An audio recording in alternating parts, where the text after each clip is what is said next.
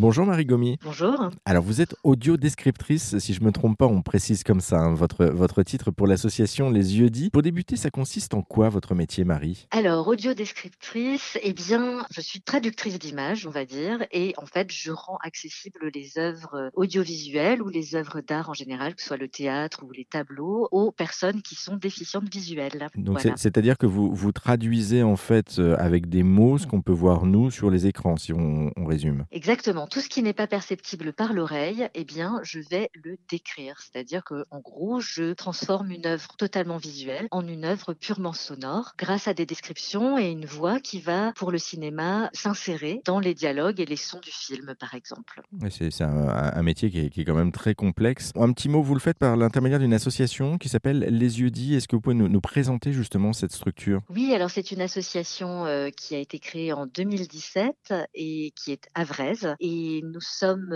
tous issus en fait des milieux artistiques et nous avons décidé en 2017 de nous consacrer à l'accessibilité culturelle en décrivant les œuvres pour les personnes non-voyantes, mais aussi en sous-titrant, parce qu'on s'est dit que c'était absurde d'avoir des œuvres qui étaient accessibles pour les personnes non-voyantes et qui ne l'étaient pas pour les personnes sourdes ou malentendantes et vice-versa. Et puis on le rappelle que l'audiodescription, ça peut aussi marcher pour les personnes comme vous et moi, c'est-à-dire si on n'a pas de handicap, on peut aussi utiliser l'audiodescription, ce qui est souvent un plus, une plus-value hein, justement quand on regarde un film. Aussi. Exactement, en fait, on n'y pense pas souvent, mais c'est vrai que l'audiodescription, pour peu qu'elle soit bien faite, bien sûr, comme je vous disais, ça transforme une œuvre visuelle en une œuvre sonore, et donc on peut écouter une audiodescription au même titre qu'on écoute un livre audio ou une pièce de fiction à la radio, et ça peut être très agréable. Bon, en tout cas, on en sait un petit peu plus sur votre métier. Merci beaucoup, Marie Gomis, pour cette présentation. Et puis, si on souhaite un petit peu approfondir justement nos connaissances, notamment autour de l'association Les Yeux Dits, eh bien, direction erzan.fr où on a mis tous les liens. Merci, Marie. Merci.